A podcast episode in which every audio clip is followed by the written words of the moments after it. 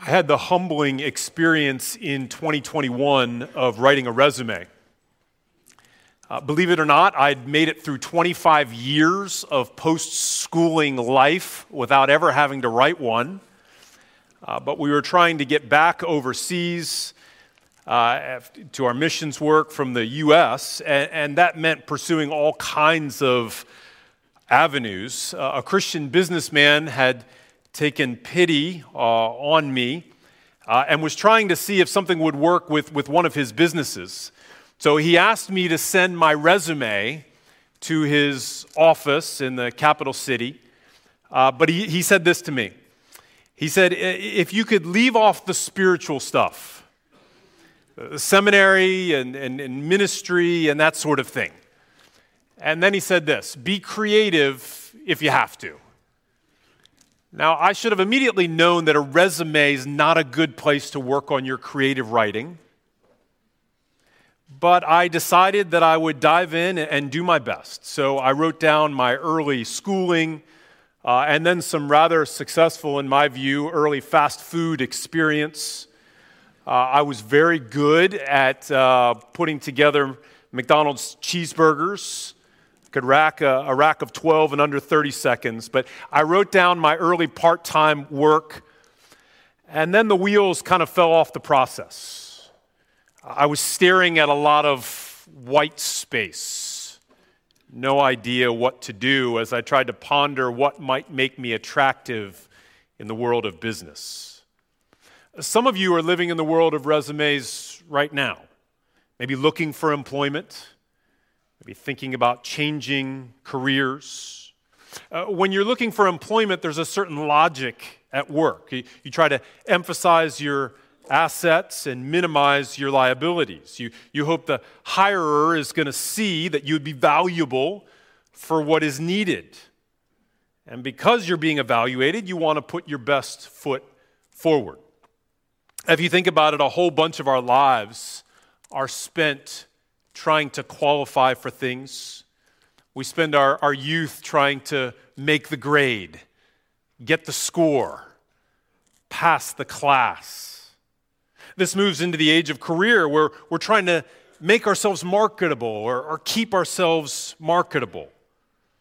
And along the way, uh, our fear sort of rises that we might fail to do so, that we might be found lacking a fear of being unqualified, being undeserving, and so left out in the cold.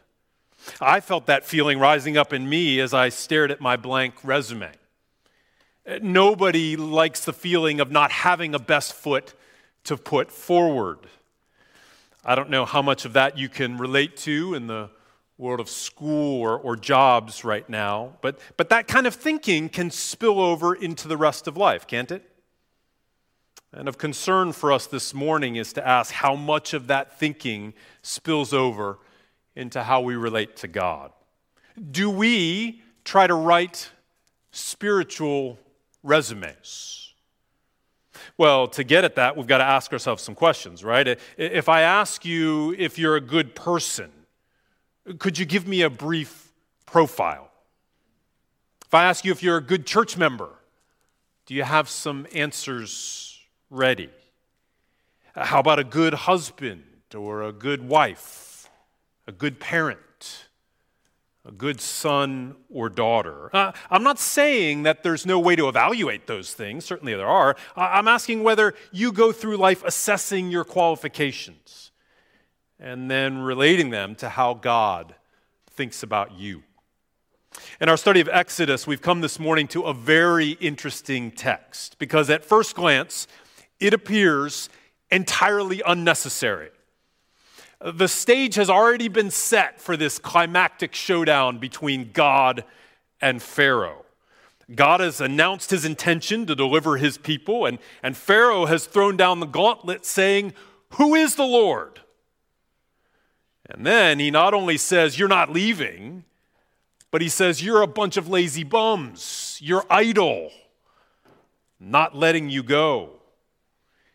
He increases the pressure on the people to the point where they're desperate. Uh, they're actually, I think, ready to rebel against their leadership.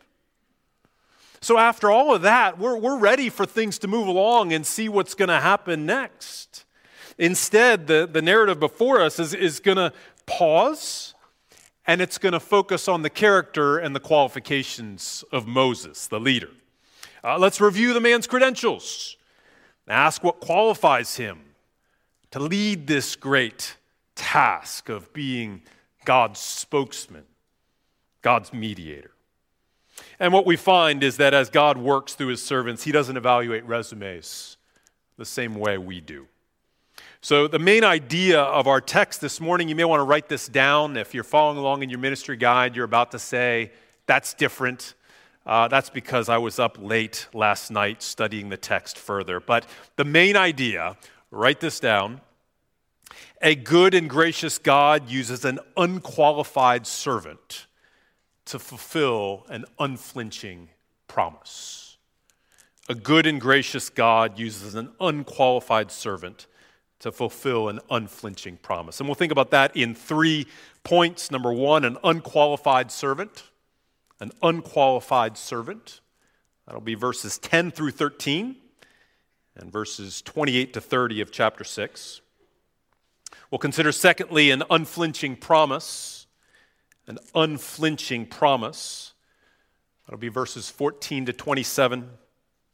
And then, third and finally, we think about a good and gracious God a good and gracious God. That'll be chapter 7, verses 1 through 7. It's my prayer that our time in God's Word this morning will give us a fresh vision of the grace of God.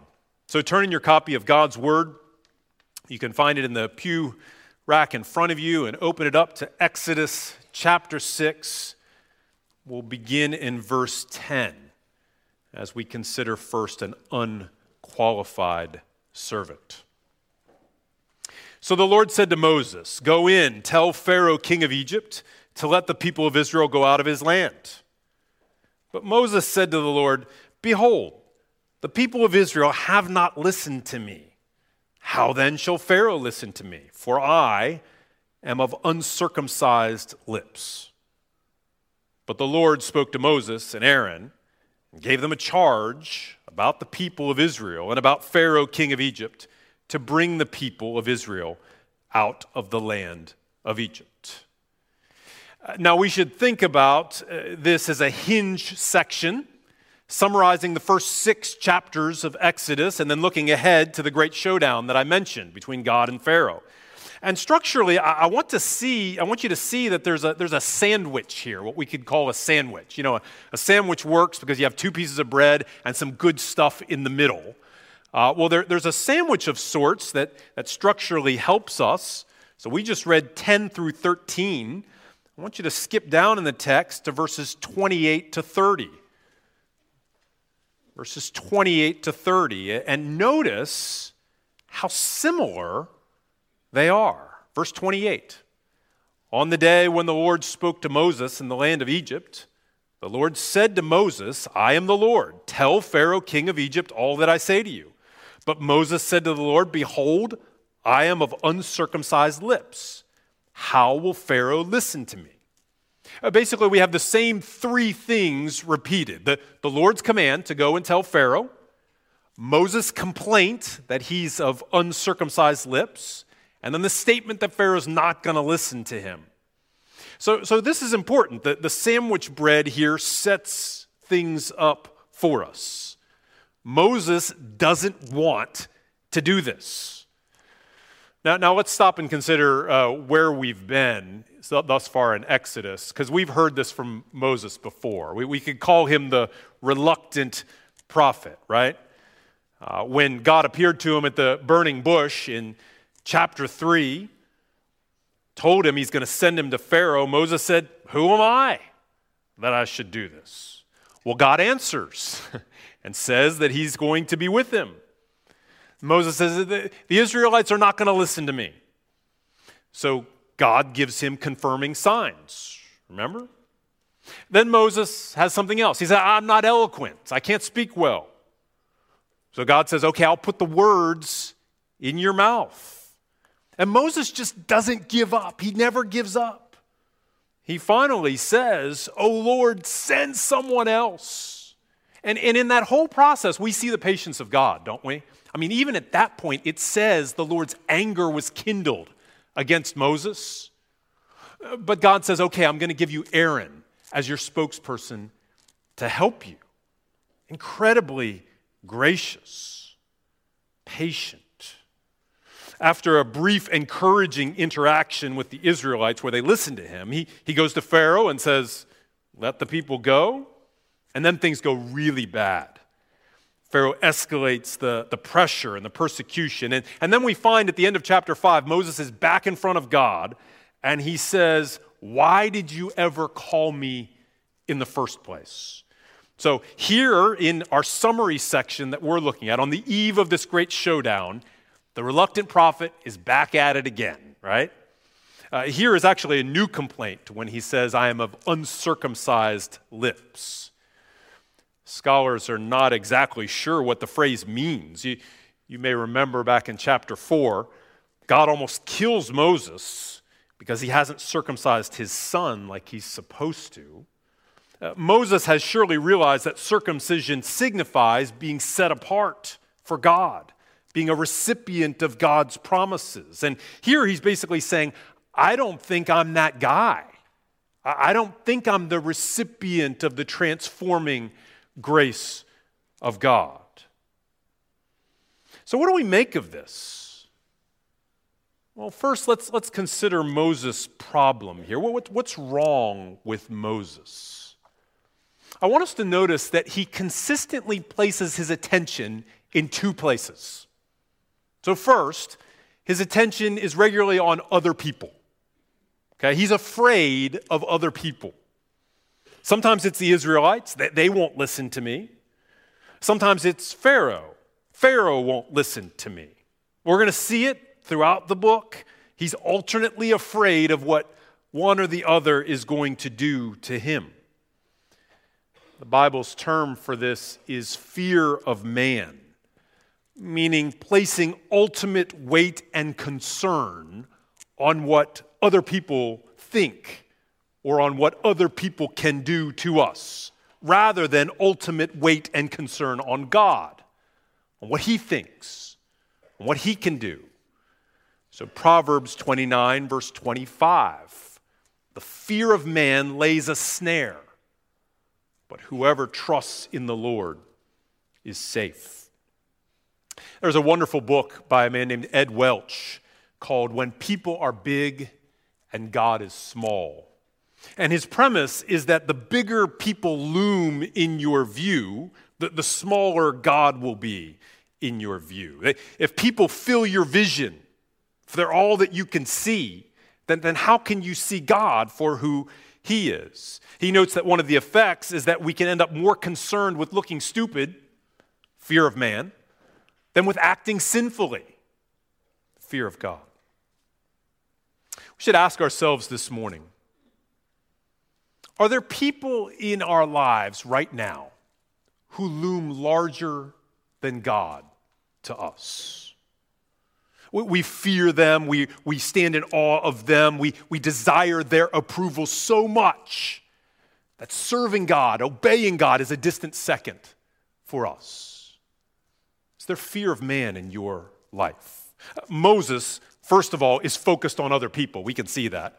But the second person that Moses is focused on is himself. There's this pattern where uh, God tells him what to do, and then Moses responds by telling God something about himself. You, you can see it there in verse 12 if you look at the, the pronouns. He says, Me, then he says, I, and then if you look down at verse 30, it's the reverse. First it's I, and then me. God, I'm not the right guy. What's in me is not good enough. This kind of thinking is the fruit of personal resume writing. When you and I walk around constantly trying to make sure that we measure up, we forget that we're supposed to have faith in God, not ourselves. Notice when he says, Pharaoh will not listen to me, he's thinking of himself as needing to persuade Pharaoh. Uh, like God said, I, have got this diplomatic mission. I, am having trouble with, with, with Egypt, and I need you to go to Pharaoh and figure out what's going to convince him. What, what's a good diplomatic strategy, Moses? Is that what God told Moses to do? It, Moses is taking on himself far too much. He's supposed to go and speak in obedience to what God had said and leave the, res- the rest to Him. Now, I think we do this same sort of thing often, beloved. Parents, we, we can fall into the trap of thinking that how our kids turn out is up to us. It's not, you know. To be sure, we've been called to teach them the truth, to, to model a life of repentance, faith, to point them in the right direction, and to pray for them. None of that ensures how they're going to turn out. That's beyond our pay grade. And if you start trusting in yourself and in your parenting, you're headed for frustration, despair. We can apply this wrong sort of thinking to our evangelism, right? I mean, God has called you and I to be witnesses for Him, to, to speak about what He's done in our lives and to tell other people with, with, with, our lives, how we live our lives, but also with our words. Uh, it should be a regular prayer request that we have. Pray for me in my evangelism. Pray, pray that I would be bold in speaking up with coworkers, with neighbors, with friends. It's not an easy thing to do, but it's, it's something we should be trying to do. But oh, how disastrous to begin thinking that the conversion of other people is up to us. It's not. We, we speak what is true and we leave the results to Him. Similarly, those of us who preach and teach God's word in, in whatever format we do, we are simply God's mailman. That's a great way to think about ourselves. We deliver mail. We don't write it, Uh, we certainly can't control what someone does when they receive it. We pray for God to work through it in the lives of youth or teens or fathers as you lead family devotions in your homes. Our, our faith can't be in ourselves, it should be in God. So I think we can learn from Moses' negative example here. When people are big, God is small. But we need to return to a larger question. It's the question I was asking all week as I meditated on this text Why is it here? Why, on the eve of a great battle, would you review and record the fact that your leader doesn't want to be there and he doesn't like the battle plan? This just doesn't seem like a good idea. Why review a resume that isn't just blank, but invalidating? And for that, we should consider our second point an unflinching promise. An unflinching promise. And let's pick up the text and read it starting in verse 14.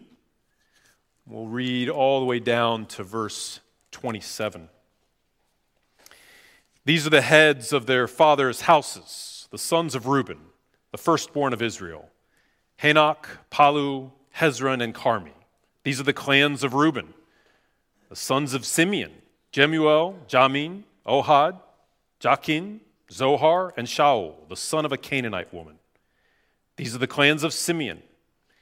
These are the names of the sons of Levi according to their generations Gershon, Kohath, and Merari, the years of the life of Levi being 137 years.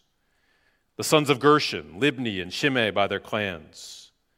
The sons of Kohath, Amram, Izhar, Hebron, and Uzziel, the years of the life of Kohath being 133 years. The sons of Merari, Mahli, and Mushi. These are the clans of the Levites according to their generations. Amram took as his wife Jochebed, his father's sister, and she bore him Aaron and Moses, the years of the life of Amram being 137 years. The sons of Izhar, Korah, Nepheg, and Zichri. The sons of Uzziel, Mishael, Elzaphan, and Sithri. Aaron took as his wife Elisheba, the daughter of Amminadab and the sister of Nahshon. She bore him Nadab, Abihu, Eleazar, and Ithamar. The sons of Korah, Asir, Elkanah, and Abiasaph. These are the clans of the Korahites. Eleazar, Aaron's son, took as his wife one of the daughters of Putiel, and she bore him Phinehas. These are the heads of the fathers' houses of the Levites by their clans. These are the Aaron and Moses to whom the Lord said, Bring out the people of Israel from the land of Egypt by their hosts.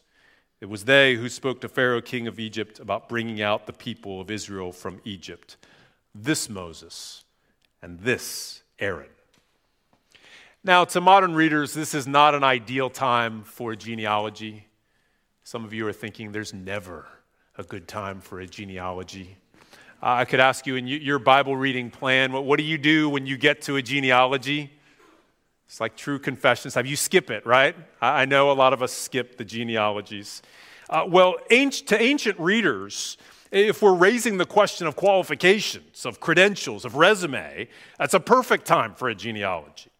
Now, I think, I think there are four questions you can kind of add to your, your Bible reading repertoire to become a better reader of genealogies. Four questions you should always ask. Number one, where does it start? Number two, what line does it follow? Number three, where does it end? And number four, what unnecessary stuff is included? Okay, so, so let's, let's ask those questions. First, where does it start? Well, it starts with the sons of Israel. You see that in verse 14? Reuben, then Simeon, and then Levi, the first three sons of Israel. This is a genealogy tracing back to Jacob, who was renamed Israel. And so it connects with the promises made to the patriarchs, namely a, a promised land and promised blessing, blessing that will ultimately extend to the, to the whole earth.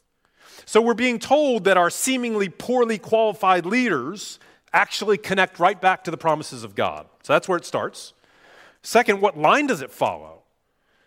Well, if you track it, you notice it starts walking through Israel's sons until it gets to Levi. And then it zeroes in on Levi's sons Gershon, Kohath, and Merari. Then out of those, it picks Kohath because he fathers Amram, who's Moses and Aaron's dad. So, so this genealogy is confirming that Moses and Aaron are in Levi's line, which later will inherit the priesthood. So perhaps that's part of the point. It, it underlines that these two guys are qualified as priestly intermediaries between God and his people. A third, where does it end? Well, interestingly, after Moses and Aaron, it, it, tracks down to Phinehas. Can you see that in verse 25? That's Aaron's grandson. Uh, lots of other descendants are completely blanked out, they're just not included. And I assume it goes this far because at the time Moses is writing this history, his, his brother's grandsons are, are alive. But Phinehas is almost certainly emphasized because of what he does in Numbers 25. Uh, Israel at that point has started mixing worship of the one true God with, with Canaanite religion, uh, uh, mostly worship of Baal, a, a fertility god. It included uh, temple cultic prostitution. And in this, this one climactic scene, Phinehas actually sees an Israelite with a, a Midianite prostitute, part of this, this Baal worship. And in a, in a moment of righteous zeal, he kills them both. Now, we're told there that because of the zeal of Phinehas, the, the plague that has broken out among the people as God's judgment is stopped and the people's sin is atoned for. So these leaders, Moses and Aaron, they trace back to the promises, they're in the priestly line, and whether we can see it right now or not, they're connected to the kind of zeal for God that gives us Phinehas. Fourth question What unnecessary stuff does it include? Well, lots of interesting things. Remember, Moses is writing this, and he can blank out anything he wants. Let me, let me ask you a rhetorical question is there anything in your family history that you might not want to share on social media? Right? Yeah, I assume so. Okay, it's a rhetorical question. Don't say yes out loud. Uh, if you're Moses, you can blank anything you want, but look at, look at what he includes. Verse 15 Simeon married a Canaanite woman who bore Shaul. So that, that's, that's the unfaithfulness and intermarriage that plagues God's people throughout the Pentateuch. It records that. It's unnecessary.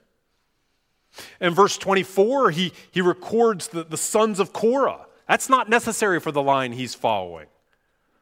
Oh, those guys read, led a rebellion later against Moses, and they get struck down by the Lord.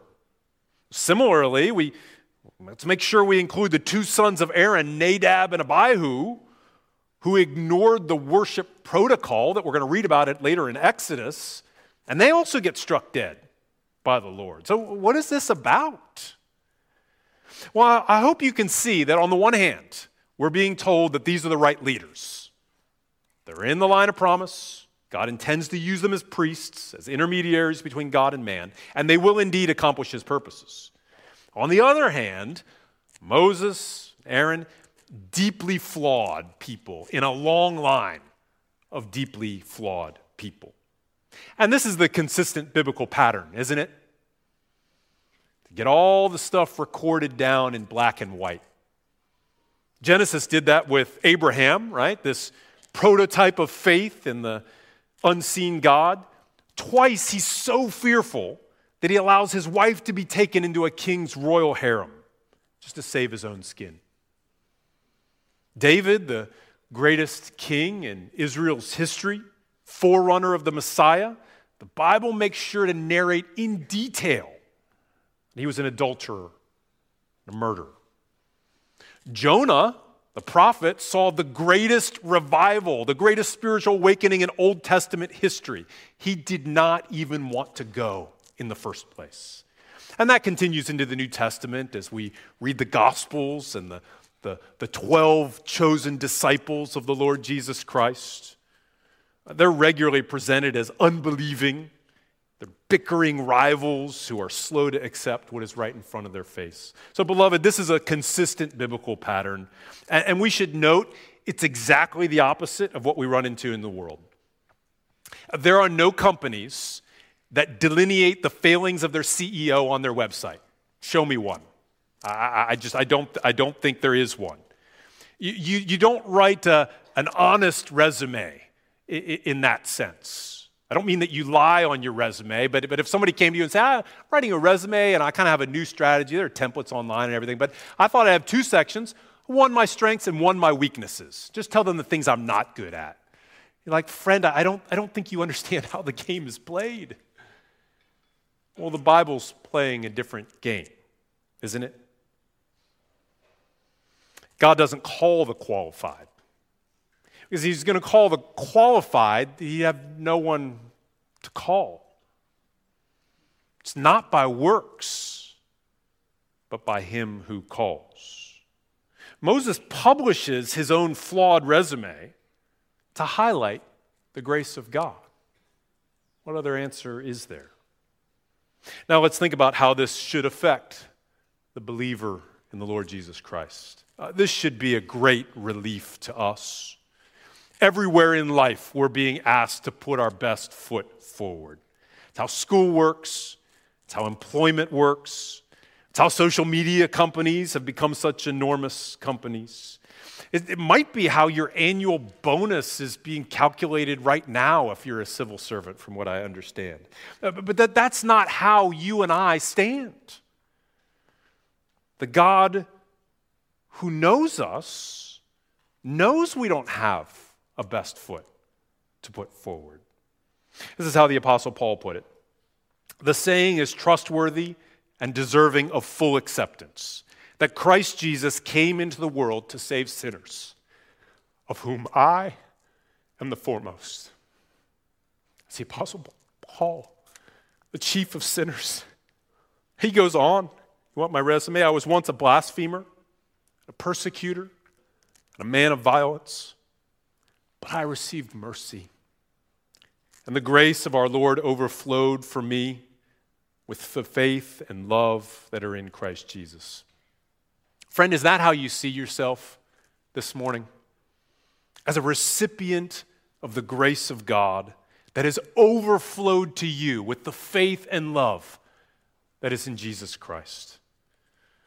One of the ways that you know that grace makes sense to you is that you stop publishing your successes and you start publishing your failures. You actually rejoice in them to the extent that they magnify the grace of God. You, you hear that in many of the baptismal testimonies. I was a hopeless sinner. God was gracious to me. We could ask ourselves if we're defensive when somebody points out something wrong with us. We shouldn't be if we understand grace. So, brothers and sisters, take a deep breath, relax. When you hear the voice of accusation that says, Who are you to serve God? Who are you to call yourself a Christian? Who, who are you to work as an ambassador of reconciliation? say, Yes, exactly. Who am I? Magnify the grace of God. We serve a God who's pleased to call not the worthy, but the unworthy, not the qualified, but the unqualified. It's not by works, but by Him who calls. Otherwise, what are we doing here this morning? Are you good? I'm not. But there's grace. So consider your calling, brothers and sisters. God chooses the weak, the foolish, the sinful, to magnify himself, not us. It was his unflinching promise to do so. Not to us, but to your name be glory. An unqualified servant, an unflinching promise. Let's consider third and finally a good and gracious God. Pick up the text in chapter 7, verse 1. And the Lord said to Moses, See, I have made you like God to Pharaoh, and your brother Aaron shall be your prophet. You shall speak all that I command you, and your brother Aaron shall tell Pharaoh to let the people of Israel go out of his land. But I will harden Pharaoh's heart. And though I multiply my signs and wonders in the land of Egypt, Pharaoh will not listen to you. Then I will lay my hand on Egypt and bring my hosts, my people, the children of Israel, out of the land of Egypt by great acts of judgment. The Egyptians shall know that I am the Lord when I stretch out my hand against Egypt and bring out the people of Israel from among them. Moses and Aaron did so. They did just as the Lord commanded them. Now, Moses was 80 years old, and Aaron 83 years old when they spoke to Pharaoh. Now, essentially, here, God does not answer Moses' objections any longer. What, what he does is restate the facts of what is true and what's going to happen. Uh, notice there, verse 1 he says, I've made you like God to Pharaoh, and your brother Aaron shall be your prophet.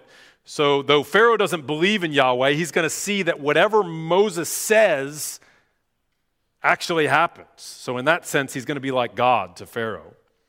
Verse 2 Moses and Aaron will speak all that God tells them. God knows this. Verse 3 Pharaoh's heart, already hard heart, will be further hardened by God, so that even as the signs and wonders multiply, he's not going to listen. Verse 4, we're told that God will do two things at once as he lays his hand of judgment, great acts of judgment on Egypt. He will bring out his hosts, the children of Israel. And then verse 5, the result is that the Egyptians will know that he is the Lord. On some level, they will believe, perhaps savingly, perhaps not, but they will know that he is the Lord. So God here simply states what's going to happen. And then in verse 6, we're told that Moses and Aaron did so. They did just as the Lord commanded them. The final verse gives us a, a timestamp. Moses was 80 and Aaron 83. Uh, maybe again emphasizing the weakness of the instrument that God uses. Uh, they're not in the prime of life, perhaps, but they are the perfect age to magnify God for who He is. You know, it, it's, it's worth stopping and considering how the senior saints among us have this same opportunity.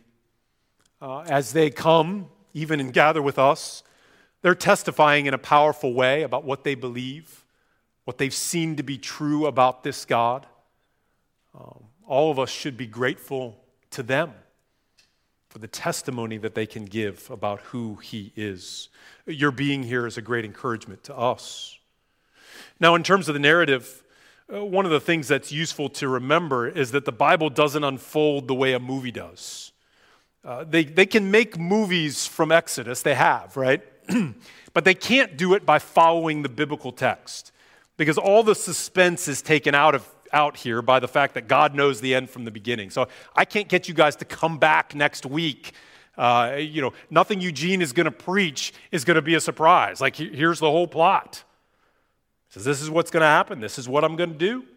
No suspense. We're reminded that God is in the heavens, He does whatever He pleases.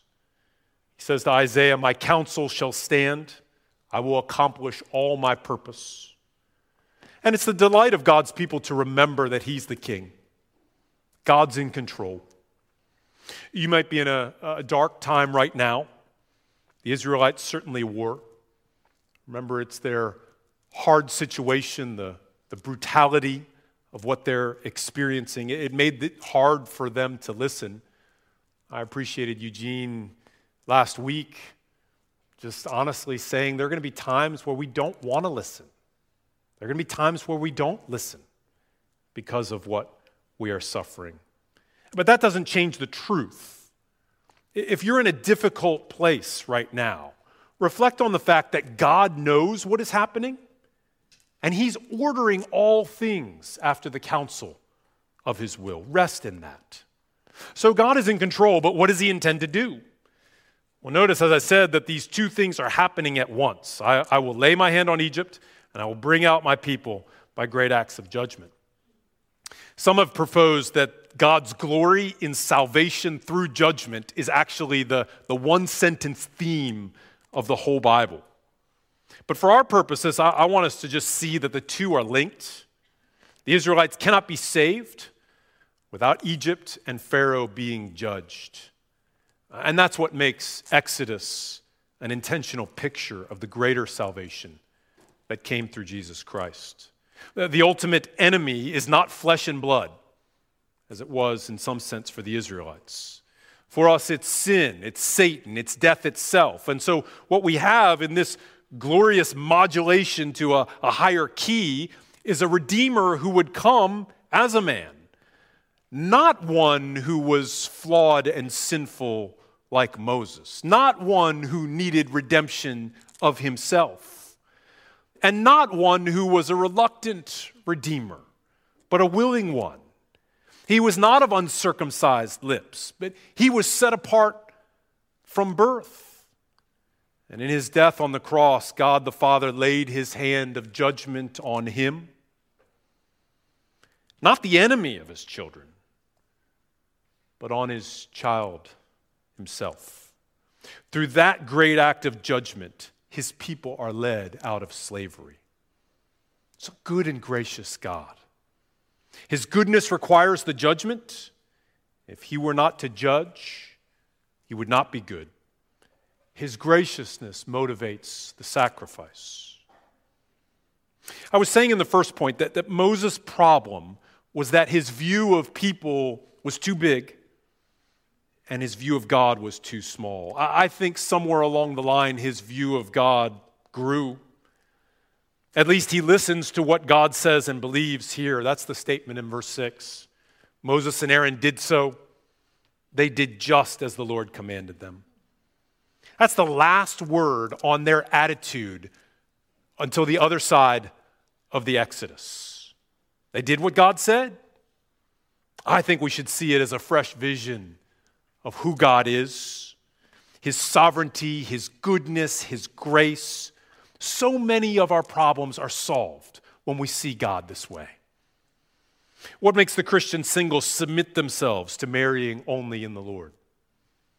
What makes us submit our sexual lives to Him, doing just as the Lord commands us?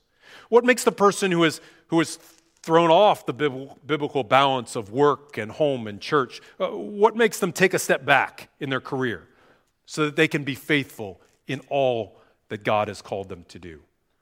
What makes you and I confident to speak up in evangelism and share the good news with other people? A desire for a better spiritual resume, that won't do it. You've got to wad the resume up and throw it in the trash can.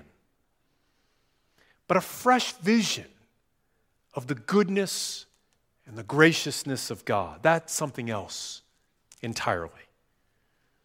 A good and gracious God uses unqualified servants to fulfill an unflinching promise. That's what happened in the Exodus. That's what happens whenever God uses you and I. But it's worth remembering that God's grace in using unqualified servants would not have been possible if it were not for a fully qualified servant, the one who came to do all his Father's will. What a great Savior! What a great salvation. Oh, the depth of the riches, the wisdom, and knowledge of God. Let's pray together.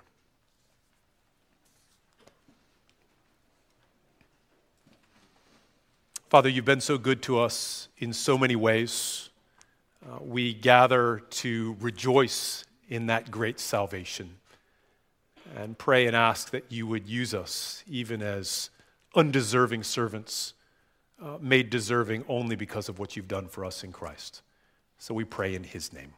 Amen.